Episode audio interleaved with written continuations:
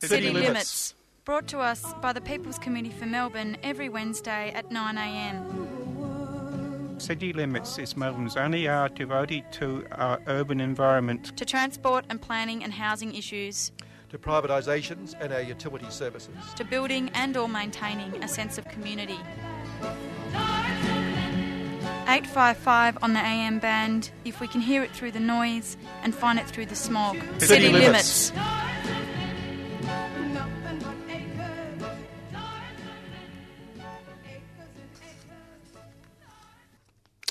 There we are, City Limits. We're on the air, and it's the third Wednesday of the month. It means it's our normal housing day, and we've got a number of housing stories this morning. Meg Kimber just turned us on. Morning. I'm Kevin Healy, and it's, uh, as we say, it's City Limits, and uh, I'll pour some tea while chatting away here in the background. I mean, I won't oh. be. T- I'll be talking in the foreground and pouring in the background, if you can follow what I mean by that.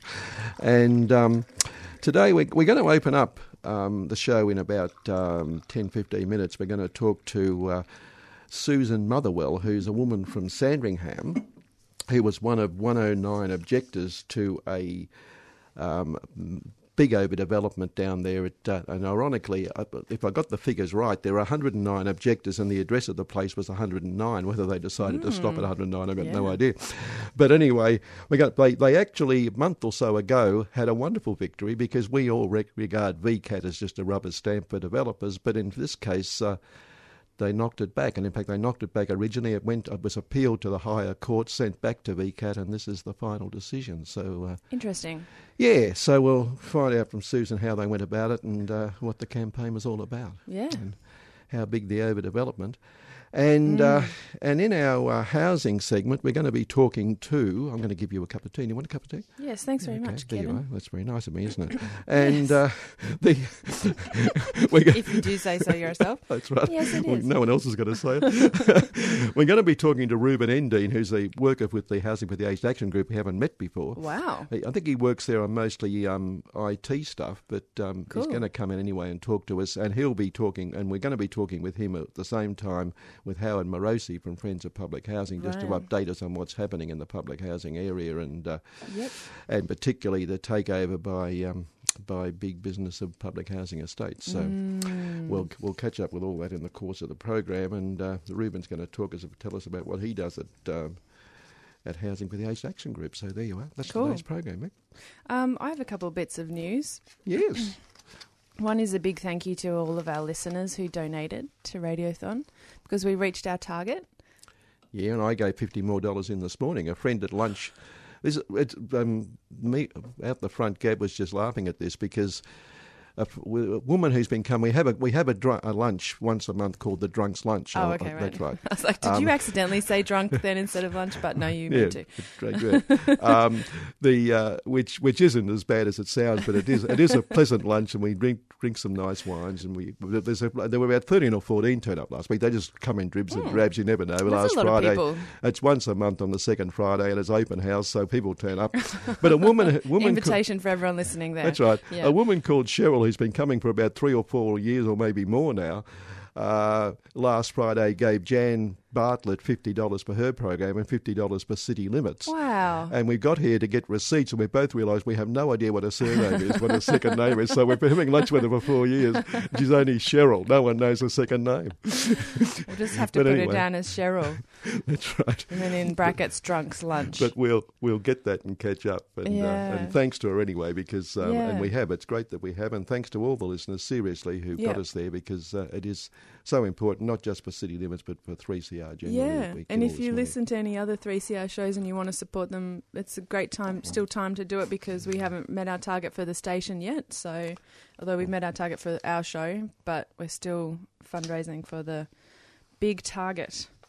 Yes, so there we are. Yeah. Um, there was a story last week uh, floating around about um, Pyne and. Um, Pyne and Julie um, Bishop both getting jobs in Yep. areas where they'd worked before. Yep. But Julie is um, she she says she's meeting all the requirements because etc etc. But it's interesting the Palladium mob she's with, which gets lots of money, which is mainly our aid money. Yep. Uh, is an international company. It's and the board meeting she's going to go to will be in London. Mm. Um, but it um, It says uh, here in the story Palladium has a distinctly Australian tinge. Executive Chairman Kim Bredbauer is Australian, and others, other directors include Anne Sherry, Chief Executive Chair of Carnival Australia, and John Eales, former rugby captain and business director and consultant. This reflects, this is the interesting bit, Palladium's origins in the Kerry Packer Empire involved in agricultural exports in the 70s, but then moving into humanitarian work and a management buyout in the 80s, humanitarian work for which it gets paid very heavily, of course. That has since expanded into a global business that also includes strategic consulting and capital advisory work, as well as hundreds of development projects. Um, and uh, Bredbauer says Palladium had long admired Bishop's work as a minister, revolutionising the foreign aid sector, and is delighted to become her first private sector directorship. Isn't that beautiful? Her commitment is tapping into private sector expertise mirrors our own as we develop new and innovative ways to tackle problems of social and economic inequality. Aren't they good people? So the thing was that, that they've pri- basically privatised foreign aid That's right. and that's right. sold it up, like sold off the delivery of services to private organisations, Exactly. and this is one of them. That's right. And now, within how many months of being out of, Oh, about two and a half weeks, they're working area. give or take. What was the article that you saw? Because there's um, Hannah Aulby, who's been on the show, is launching a new centre for. It's called the Centre for Public Integrity, and it was mentioned in one of the articles and uh, the article that addressed some of this stuff about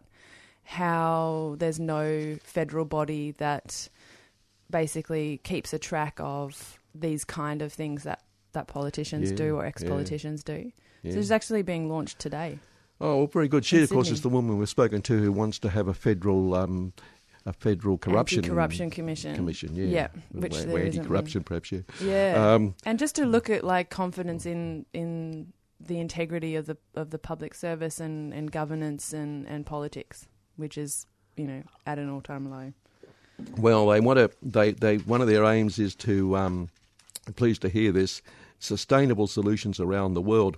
Much of its funding comes from the US International Aid Agency as well as Britain's Department for International Development and the EU, along with sovereign wealth funds in the Middle East. This is palladium. This is palladium. Yeah. Um, but Julie says, um, she says her first um, post politics private sector career, or beginning her post uh, career with a board appointment to the giant Thingo consultancy. Um, is wonderful because she great. I've long believed the private sector is the key to lifting living standards and economic development. So Oh, that's why you give them all that money. Oh yeah. So they It, do that. It, it it raises some people's living standards. It certainly Yeah. does, including Julie's. Yeah. Didn't go back to her law where she uh, worked for the asbestos industry, but anyway. Um, and there was an article in the Saturday paper last week uh, about the fact that, that Pyne and Bishop had got their, you know, gone straight into those consultancies Yep. with areas that which they worked.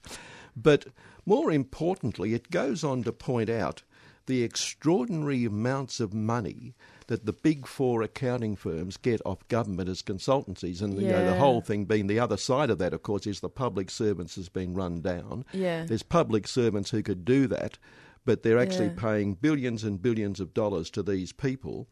Uh, massive amounts of our public money. And of course, they're going to come up with not solutions that are good for the country, but solutions that are good for the private sector and themselves. They're not going to give advice the public service might give. Yeah. They're going to give the, the advice that the private sector thinks is good for the private sector. Yeah, I think it has to do with um, sporadic block funding.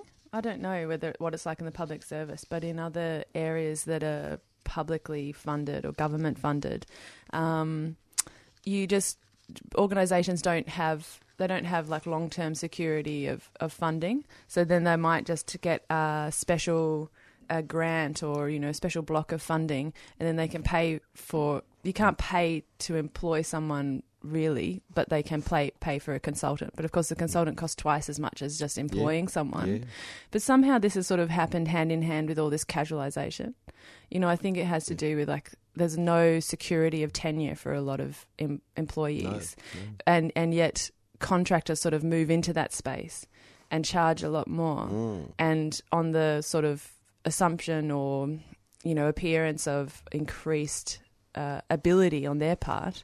When there are people who could do that work and could be in That's right. secure employment if the if the funding was there, if the money was available. It's based on that false philosophy that led to the privatisation of assets, etc. That the private sector can always do things more efficiently than the public sector, which yeah. is absolutely If you pay them a lot Yeah. more and they they That's work right. In less time, I don't know. Yeah, Well, also, of course, if you privatise something to the private sector, then it, it, its its aim is to make profit. So yeah, with the public, when the public sector doesn't have to, and so it's it's inconceivable that they could do it cheaper unless they are extraordinarily more efficient, and they're not. yeah. Uh, so, so that takes care of that.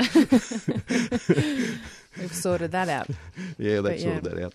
We mentioned last week with Helen the fact that Essendon Airport wants to narrow the runway so they can put more buildings there, Mm. and um, the trans- the the Australian Transport Safety um, Bureau has ruled the the well that's that crash last year, but the the pilots have come out and they say it's highly dangerous.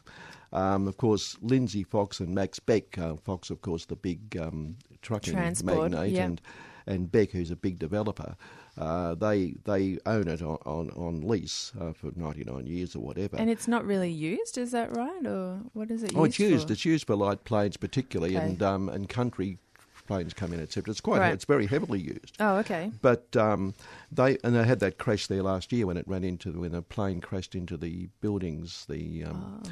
when on the edge of the freeway um, taking off, Oh, the, right. that, that plane went down. um, but um, pilots have come out and said this makes it even more dangerous, etc., etc. But that won't put them off. But the other thing, in terms of just Mm. absolute arrogance in dealing with the community, they also they also now want to um, they they want to reject development plans and force people to add noise control features such as thicker insulation, etc., by putting a um, putting an overlay over over properties near the airport. So there's properties now around um, Strathmore, Strathmore Heights, Pascoe Vale, Gowanbrae, Airport West, Essendon, Essendon North, mm. where they now say they want to put an overlay and that would control planning of those houses. So, And the mm. speculation is this will mean a, a massive loss of, of property values for those homes in those mm, areas just for the airport because they say the master plan forecast flights to and from Essendon Airport will increase from 52,800 and something in 2017 to almost 60,000 by 2039, with louder twin turbo aircraft to rise from 20 to 40% of all flights. And so this overlay is to force people to add noise control features, thicker insulation, double glazing, etc. Um, and it's just uh, it seems to me just extraordinarily arrogant that a you know a couple of profiteers can simply order around what people can do.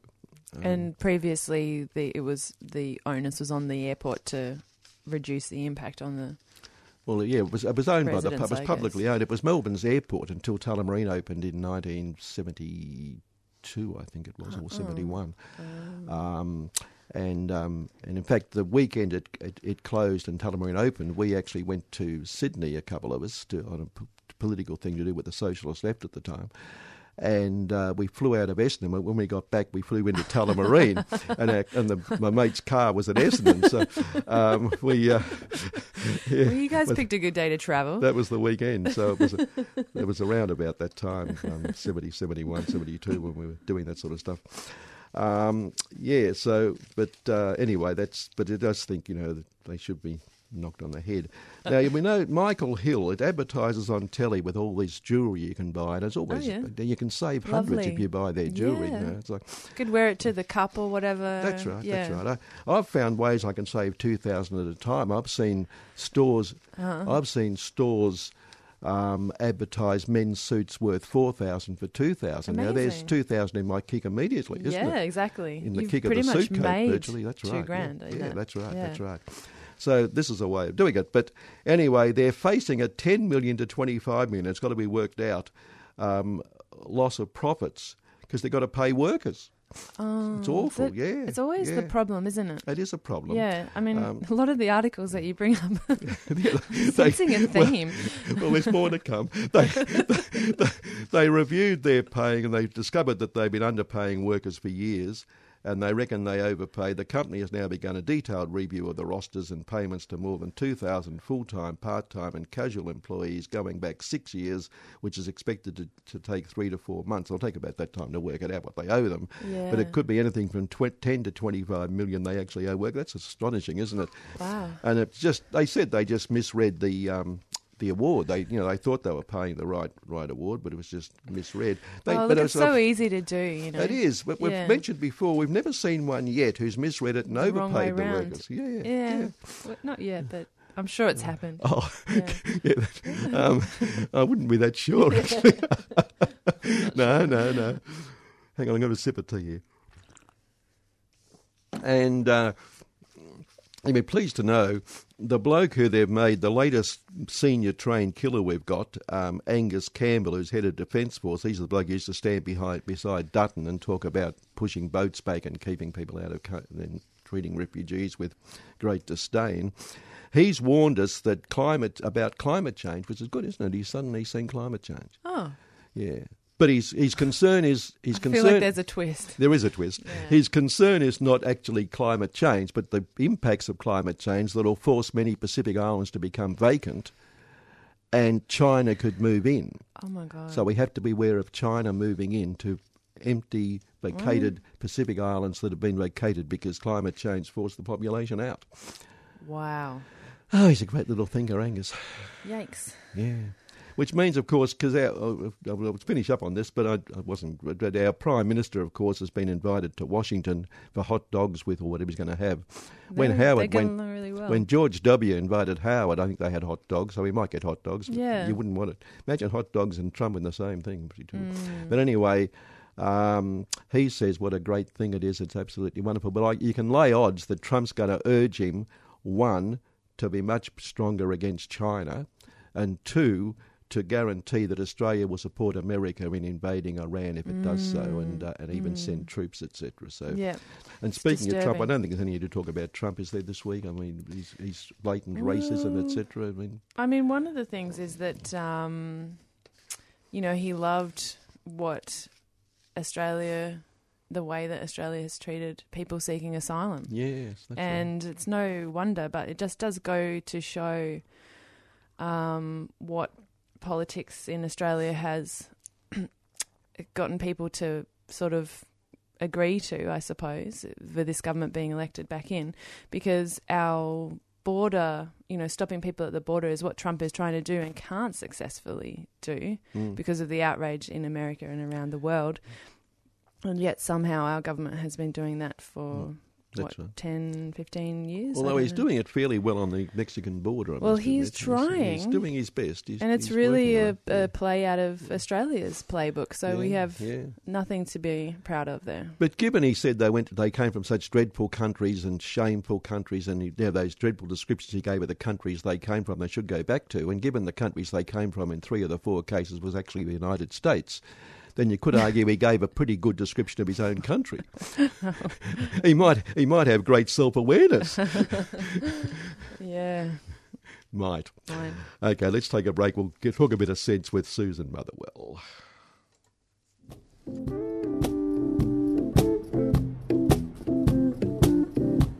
Don't panic. There is a Planet B.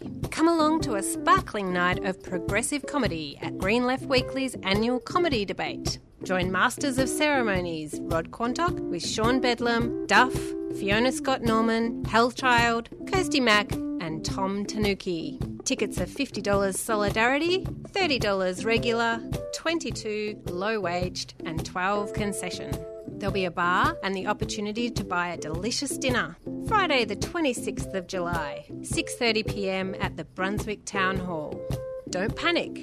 There is a Planet B, a fundraiser for the radical newspaper Green Left Weekly. Bookings are essential. Phone 9639 8622 or go to trybooking.com forward slash BDHTX. Green Left Weekly is a 3CR supporter.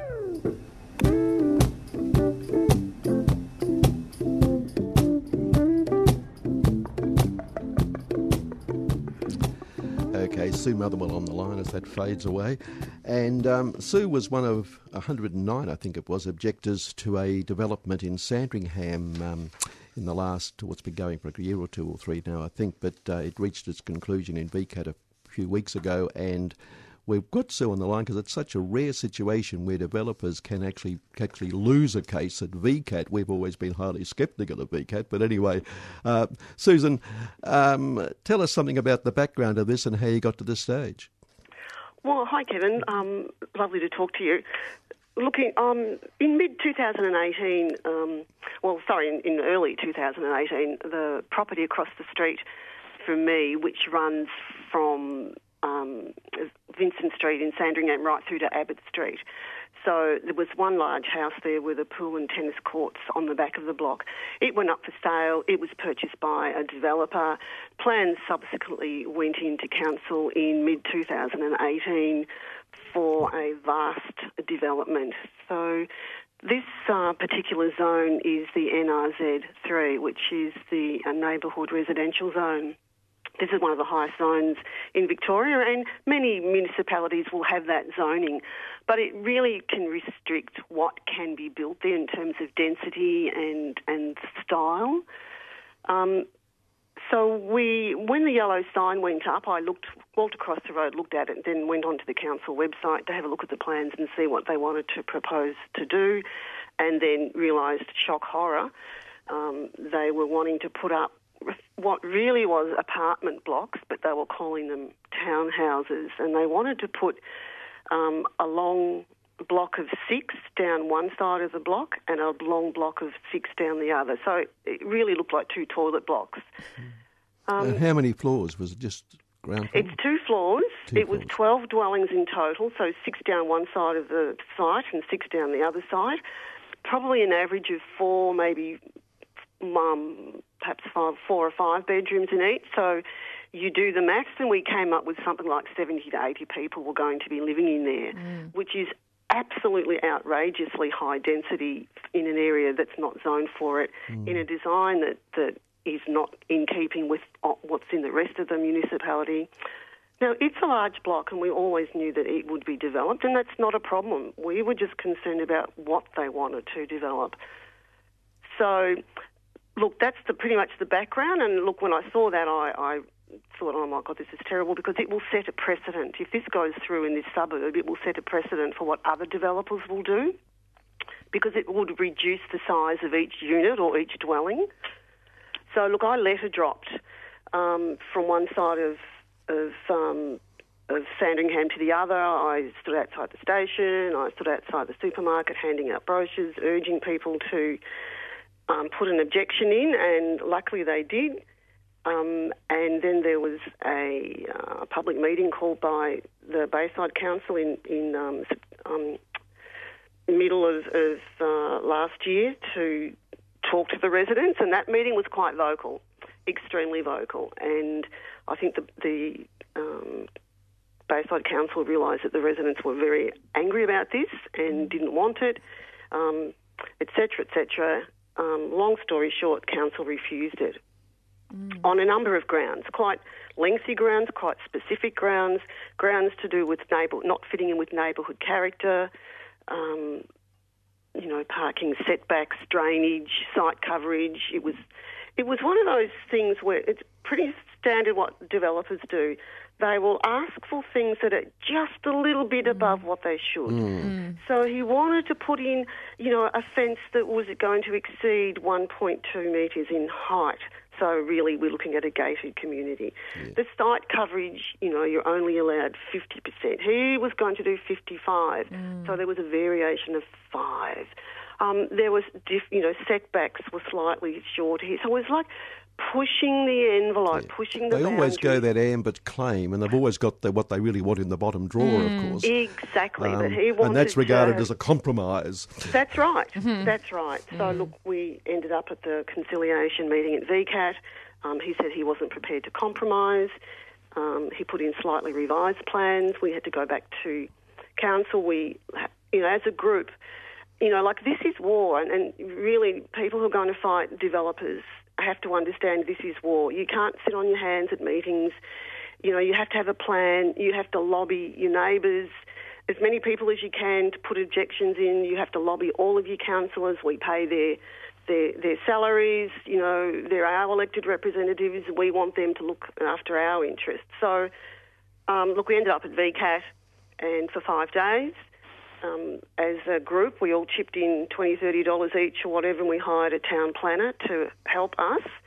Um, the council sent um, a barrister and a QC at our urging. Um, and because it was such a big development and the ramifications for it going through for, you know, Bayside and what development could go ahead were big, so the council pulled out the big guns and um, went through the hearing. Um, six weeks later, we got the news that VCAT had refused it. So I think, you know, there were so many little things wrong, but when you look at all the little things and the variations that were wanted, um, it, it was just not going to work. So we were very fortunate, um, and we got a very fair hearing at VCAT. And look, you know, I understand what you're saying because I used to think that too. Oh, you know, people don't win at VCAT, and people used to say to me when I was letter dropping, um, and you know, we'd formed quite a big group of people and had regular meetings. Oh, you know, no one wins at VCAT, but look, people do win at VCAT, but you have to be prepared to put in the effort and yes it's war and you need to be organised you know you need to look at your options in terms of what professional help you can get um, Did the developer lobby. appeal, by the way, Susan? Um, well, no, because this is the end result. When you go through um, the council and they refuse, developers, have, as a matter of course, go to VCAT, roll the dice, hope they'll win. Um, and after that, they really have only one option that's to go to um, a higher court in Court. Canberra yeah. Oh, and try and get the decision overturned. So what he needs to do now is, I guess he's got a couple of options. He could sell that block and move on and leave it to someone else to do something with, or he can start all over again with you know a new set of plans, put a new yellow sign up, you know, go through the process again. But he will then have to address 27 pages of a VCAT decision about why they refused it. So he will need to look at that and redesign and come back with something that will be more acceptable. Um, you know, probably less on the block. Um, I mean, it's, the other point you raise, of course, is about the council. In this case, hired the Silk and the Junior, but um, but in many cases, when they don't do that, it's up to the community, and it becomes quite expensive now at VCAT because you've really got to have a, a planning planning Silk basically to, to argue your case. Well, you do. And, you know, the thing with going to VCAT is when developers are refused by the council, the developer takes the council to VCAT and we as objectors go along for the ride. And it, does, it costs us nothing other than chipping in to hire some professional assistance. Hmm. But we, it was important for us then, when the developer said he was going to go to VCAT, that we then had to lobby the council and say, look, you've refused it on quite strong grounds. You need to follow through with this. And, you know, at one of the council meetings in February, the planning committee meeting, the councillors were vehement in their their anger at what this developer was wanting to propose, and they were really committed to fighting it. But you know, we put a big effort in for three or four weeks, lobbying the council, emailing, ringing, going to see them, asking them to come and look at the site to see what it would look like. Um, really, really lobbied them, and so you know, by the time it got to that decision stage at that council meeting, they knew that they had a lot of you know voters and ratepayers. A lot of community support, Absolutely, and or, or know, people are going to vote, so they better do something about it. Yeah. Well, yeah, exactly, and you know, but people do win at VCAT, and um, you've just got to fight and fight for your suburb. And and look, what I say to everyone is, when you're out walking or driving around your suburb or whatever, and you see those yellow planning signs go up, you've got to go and look at them. You've got to go onto the website, look at the plans, and see what the, is being proposed. And get it, get it explained. a lot of people look at the plans and don't really understand exactly Well, what they mean. Well, you just make an appointment, you go down to see the council and you ask them to explain it to you. That's their job. Yeah, That's yeah. the planning department's job is to advise people about what's going on. But you can't ignore them. And I think this is what's happening. People see signs go up and they think, oh, yeah, you know, we're never going to win. Council will give it approval. But that's not true. We all have to take responsibility for our suburbs and we have to be prepared to stand up and fight back as a community Um, and you know, talk to your neighbours, do a leaflet drop, have a couple of meetings at your house, and you'd be surprised. I mean, I was very, very surprised and and and thrilled at the amount of people who were very, very angry. And I think this is what's happening in the community now. You know, people are angry at what is being done to their local communities by developers, you know, with or without council approval um, or council support. So I think there's it's a change. There's a change in attitude and people power does work and, and is now a voice. I mean, we vote these people in, um, and they know that.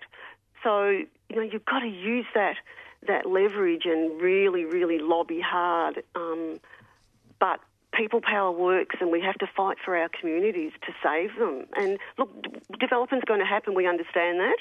And, you know, the state government gives councils guidelines about how many new dwellings have got to go up to support a growing population and that's fair enough. But that development goes in the appropriate zones, you know, around activity centres like shopping centres or stations mm. or on, you know, main roads, but not on quiet suburban streets. And um, so, in this instance, Susan, you had the support of the council. What if they had thought that it was an appropriate development? Would there have been any recourse for the community then?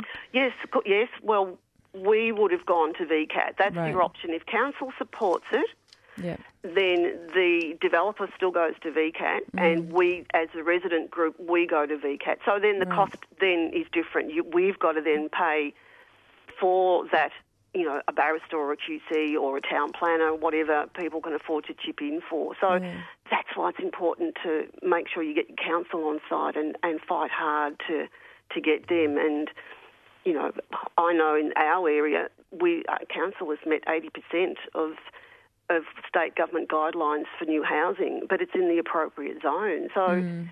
you know, you, how how is how can it be right for you know developers to come into our areas and, and want to put up more and then you know move on? They don't live here; mm. they move on, and we're stuck with it. We're stuck with the increase in traffic, with all the parking, you know. So Yes. I don't know. It's, it's a great, it's a great victory. And it's ironic, of course, that when VCAT kicked off, and I think it was under the Hamer government, I can't remember, but mm. what what became VCAT was kicked off as a non-cost, no lawyers jurisdiction in mm. which uh, people just got together and sorted out their problems. But of course, over the years, it's developed into what has now become a very expensive place to take your case. Oh, it is, and that's you're right. It started off as as you know much lower level and you know, people getting down and looking over the plans and, and sorting it out in a gentlemanly way. But then, you know, it's all about greed really now and squash as many as you can on a block and make as much money as you can and then move off. And, and look, what they were going to do would have been dog boxes. And from our perspective, we were thought, well, who would want to live in those? Mm. Some of those rooms, you know, were so poorly lit for passive lighting and solar energy. Um, who would want to live there? It, you know, you'd have to have the light on all day. So we just want stuff that's properly designed, you know, appropriate for the area. You know, we're not asking, no, we don't want it to all go away. Um, just something that's more appropriate for the people who have to live in there and for the people who have to live around it. So we just wanted a compromise, but yeah. it's tragic mm. that you have to go through this huge legal process to mm. just get a compromise. So it's a, is it a pure coincidence that um, the address was 109 and there were 109 objectors? I hadn't spotted that. Well done, Kevin. Yes, well done. But you know, it's great because um, that's really that all those people and more who who uh, you know gave support but didn't necessarily put in an objection, but may have put in a statement of grounds for the VCAT hearing. Mm. Um, you know, it's great. It's a great way to get to know your community. And, you know, I had people coming up into the supermarket hugging me mm. or stopping me in the street. I didn't know these people other than they were, oh, I objected, mm. you know. Mm. So it's been really, really good for that community. You know, we know each other, we look out for each other, our network has, has increased. So it's been really good that we all look after each other and look out for each other and care for our community, and, and that's so important in this this day and age where people become isolated and mm. communities become fragmented. So there's nothing like a, a, bit of adversity to draw people together and and then you know to keep that that friendship, you know, to keep that group going to to look out for each other. So no, it's been look, you know, I, I might be telling a different story if we hadn't won, but we were lucky to win. But we fought for it, and that's the key. It's war. It's really war, and that's how you have to approach it. I'm afraid. There's absolutely no doubt you'd be telling a different story if you hadn't won. but um, Susan, look, thanks for your time and congratulations on all that. It's just uh, it's very rare we have a positive story on our housing day on this program, so uh, Oh, we've, we've kicked off with a positive story. And congratulations on all the work you've obviously done personally on that. It's just Oh, great look, news. It's a big team effort. you know, if we hadn't have got all those objections in the beginning, we wouldn't have got to where we were and where we finished up. So, you know, I just say put an objection in. You know, you know, if if no objections are received, or if less than three are received, council gives approval. Mm. You have to put an objection in to slow the process down. Mm. So. Put an objection in. Wise words. Okay, Susan, look, thanks for your time this morning and congratulations again. Thank you very much. Okay. Lovely to talk to you both. Thanks very much. Susan. Bye. Okay. Susan Motherwell there, who was well, she obviously was the leader. She got, got out and, and did the did the hard work, the groundwork, and got the uh, whole Yeah, thing done. But and it's, it's so true about bringing community together. Yeah. Um, and it- in this instance, for a very good cause. And if there isn't a good cause, get together with your community and have a cup of tea, or you know, plant things in the nature strips in the garden, or have some kind Mm. of communal project, because um, it doesn't only have to be in instances like this that we know our neighbours and yeah, Yeah, build community in and the developers are amazing. I, there was a developer built put in McKean Street, North Fitzroy, a huge block, and wanted to uh, again overdevelop and tear down a beautiful old house. And we, we had, I was in Fitzroy Council at that time, we knocked it back. Mm. And I was chairing the Building and Permits Committee, and the developer had a private meeting with us to try and talk us into it. And their architect said to us, But it's council's responsibility to get, get my client out of a financial problem. Really? And I said, I said, no, it actually is not your problem. I don't- role- you might I mean, need but to they actually had the check a attitude. That's right. The for. council's role was to save them from losing money, for God's sake. Anyway, I hope they lost a lot of money on that one. um, we'll take a break, come back, and we're going to talk to our next two guests, who are Howard Morosi and Ruben uh, Endine. And that was um, Old Fitzroy by Dan Sultan. I'm really sorry to fade that. I'm sorry. If Dan's listening, I'm so sorry. um, but I'll play it again at the end, so we should hopefully get the whole song there later. And then But Joe can fade it. Um, yeah, exactly. I know. Ru- Ruben Endine's in the studio. Ruben, welcome. You're um, it's the first time you've been in here, but you're you're a, one of the current workers at the Housing with Age Action Group.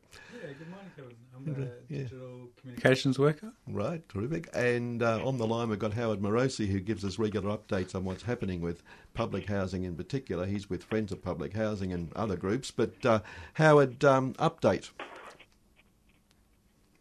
Are you there, Howard? There he is. Yeah, Howard. Oops, he comes. He he was on and went. Are you there, Howard? I'm, I'm here. Kevin's cutting out a bit. I can hear you quite Oh, clearly. you were cutting out as well. Must be something. Okay, let's keep. Let's hope it's going to go okay now. See how we go. Hmm. Interesting. Sorry, I'm not sure what's happening with why you can't hear Kevin, but um, Can you hear me? yes, we, We can, can hear now. you. Great. Yeah. Okay. Maybe just give us an update, Howard, about what's happening with the public housing at the moment. Sure. Thanks. Okay. Well, uh, the struggle goes on. uh, there's been a fair bit of media in the age recently. Um, we had the Lord Mayor uh, telling us that there's now been a large uh, homeless centre open for youth in Melbourne City Council. Um, so it's uh, a centre for 2,000 young people, 24-hour crisis centre, uh, and the Ozanam House Centre in Flemington Road is soon to be reopened as well, which is all good. Um, however, of course, she failed to state the obvious, which was the need for public housing. Um, she advised people to buy a copy of the big issue if they want to help. oh Um, gosh. yeah. So again, a golden opportunity for uh, a politician to put some pressure on the government, and she failed to do so. Um, there's also an article about um, a group in Heidelberg West. Yeah. Um, again, it's it's only. I mean, they're helping 16 people temporarily uh, with some housing, uh, which the council bought, um, and which hasn't been demolished yet. So some people are in there temporarily, uh, and again. Um, you know, no comment was made about the fact that the government has actually been making people homeless for many years through its policy of privatising public housing. Um, and failing to build more public housing. That, So the Heidelberg one was interesting. It's next to a public housing estate anyway. There's four homes there. Um, but the, the story I found interesting said that they could stay there temporarily. Uh, if the council owns it, why why can't they stay there permanently? Can, can you understand that? Yeah, the council bought. What happened was the council actually bought the properties because uh, they're right next to the um, state government's plans for ten-story towers.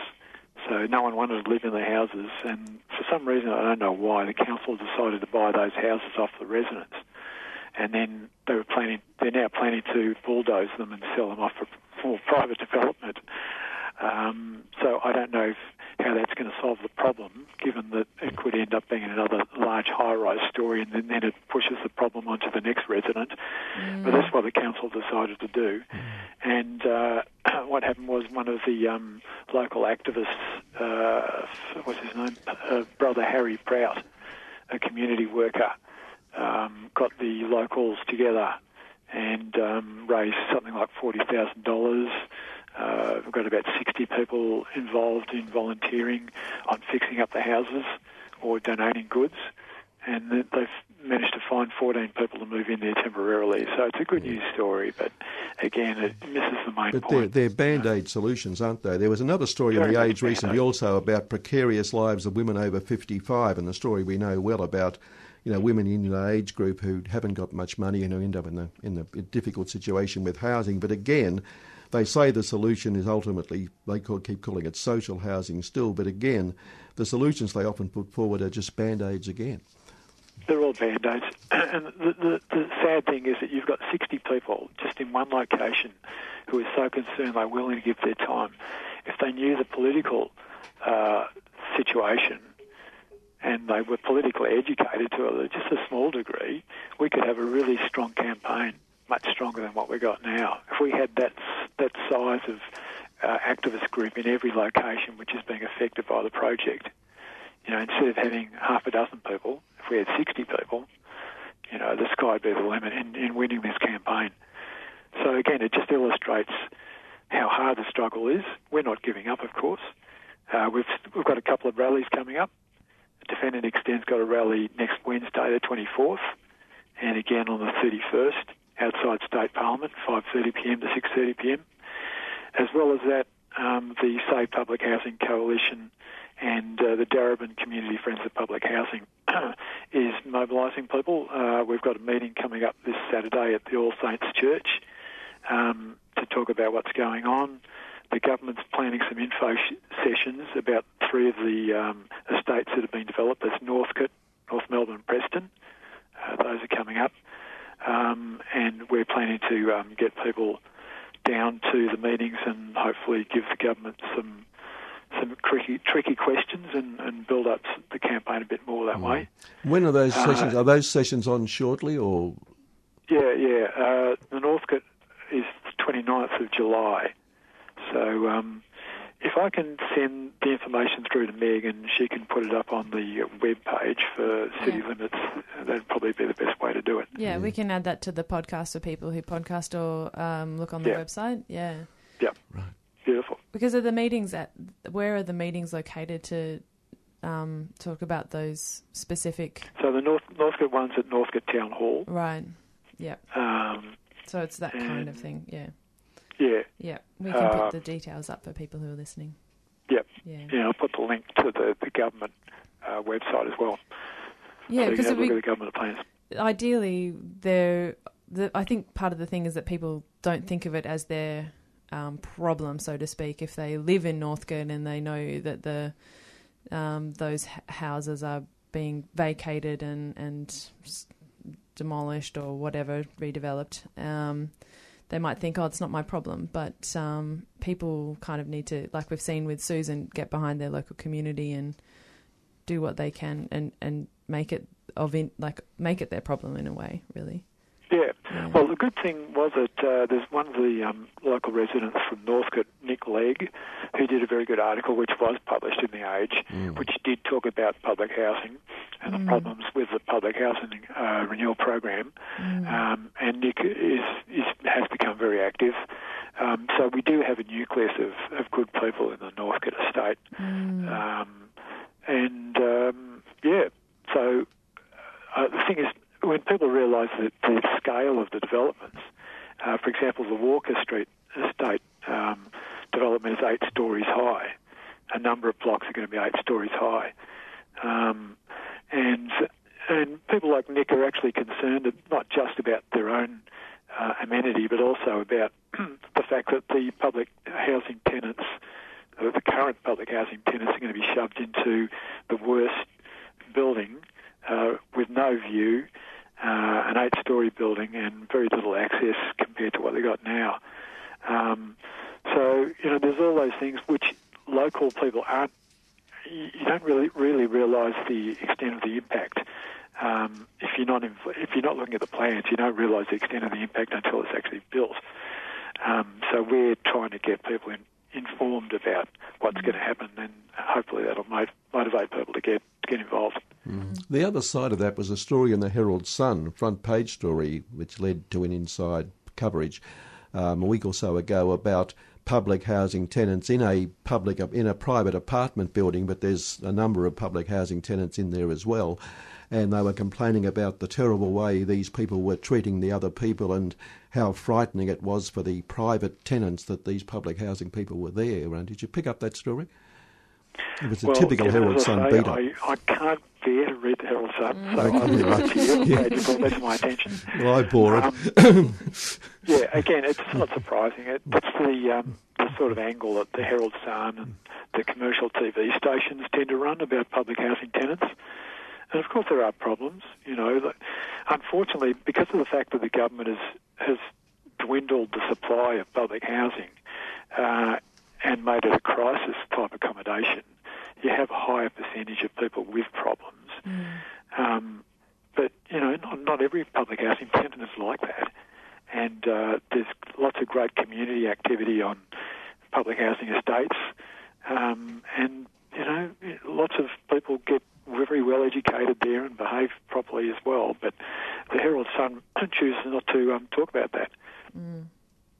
Yeah, Ruben, you any thoughts at this stage? um, on this Well, I think the the homeless- issue that came up in, in the Herald Sun the other day, I did read that article, and it, it just shows like the the the government has has this, has this argument that they're going to be creating a mix of uh, private and public housing tenants, and that this um, salt and pepper style development that they call it is going to have all these you know positive impacts and, and stop people living in ghettos that they that describe public housing currently as.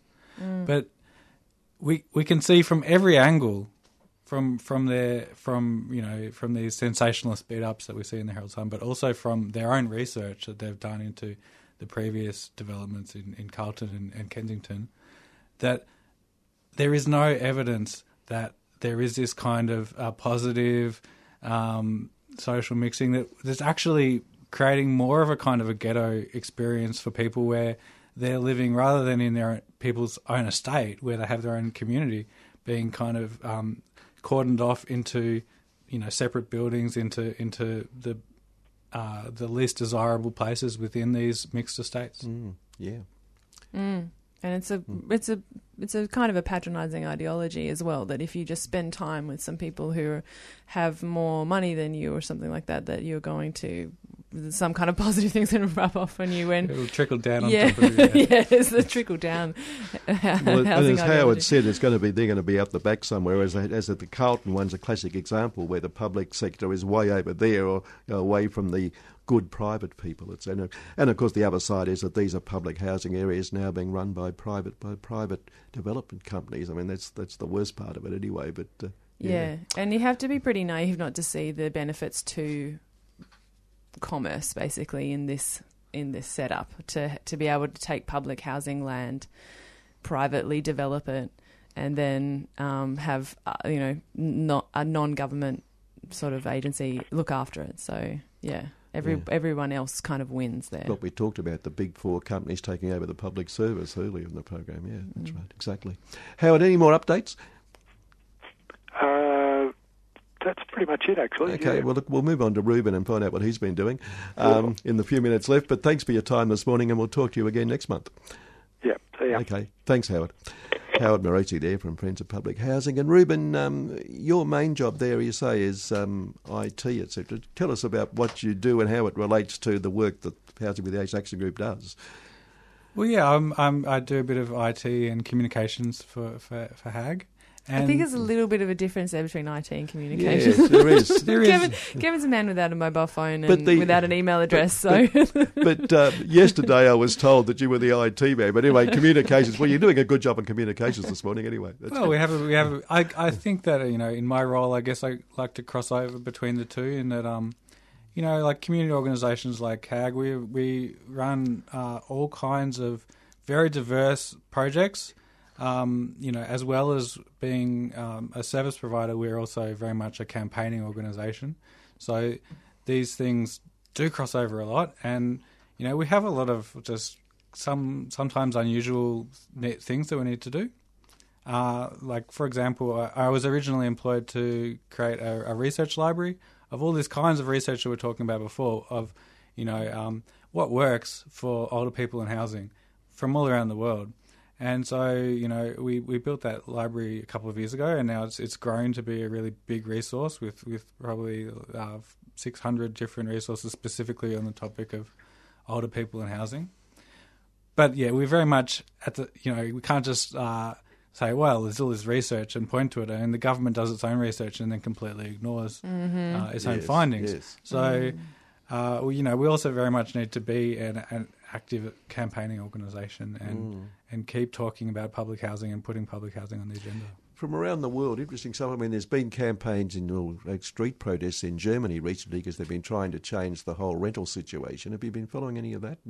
Because they have a very much a rental mentality in, uh, and, and and interesting laws around it in Germany. But the government's trying to change it. But people have been taking to the streets to protect what they've had for years. I haven't been following it's that. Sorry. Kevin. Yeah, but yeah. I, I think we do have to be aware in Australia. You know, we take it for granted that you know that this is just how it is, the private rental system. But you know, really in Australia, it seems like we've we've got it pretty bad. And you know, it uh, the the kind of private rental situation, the cost of living is is really comparatively very high. Com- you know, compared to most um, places around the world, and you know, in Victoria we have a small difference with with with most of the rest of the country, in that we do still have some of this public housing uh, assets still in public hands. In in most other states, there they've been a lot further along the road to privatisation. In Victoria, we still have this, so it's it's definitely something that um, we need to defend. And like uh, Joe Toscano says, also we need to extend mm. it. Yeah, mm. that's right. That's right. Yeah, Miller's Point in Sydney is a good example of what you're talking mm. about. I mean, it, it was saved by the green bands and the union green bands in the 70s, uh, but in the last few years, the government's been selling it off. And it's beautiful public housing right on the you know right on the bridge, right, right on the rocks, um, glorious area for public housing. And the argument for the government is this will give us money to buy more more up more public housing, but that's going to be out in the far west or far east of Sydney somewhere. I think it's it's, it's shocking what's happened there because because of the the um, heritage listing of the building, they've actually evicted all of the last re- uh, remaining eld- very elderly tenants that were in that building, and they evicted them. Uh, I believe it was four years ago, and they still haven't uh, sold or made any um, profit off this building, which was specifically designed for. for public housing tenants. And you know with the idea that public housing tenants you know don't need to be living in in ghettos or, or what what you call them in in the far out areas that, that public housing tenants do deserve a great place to live. And that building was designed with that in mind but I think that the current attitude of the the government is that is really that yeah like we can't be rewarding people with, who living in public housing with you know with nice real estate. Yeah, Ruben, we'll get you in again because we're running out of time. Uh, but look, that was great, and um, you, you've done your job, and, uh, and in fact, you've done your job so well. We're going to get you back again. So, terrific. Look, thanks for coming nice in, to meet you both Kevin Okay, Meg. and thanks to um, Howard for coming on, and thanks to Susan Motherwell. We've had an interesting program as well. yes, indeed. And next week's a uh, fourth Wednesday of the month, and guess what? I've no idea what's happening. Neither have I. Oh my gosh. That's it. It's So going to be a complete surprise to everybody. Next week's a total no idea program, which is people might think yourselves, people might think is normal for this program anyway. Uh, and we better go now. All right, we'll finish with uh, Dan Sultan singing Old Fitzroy.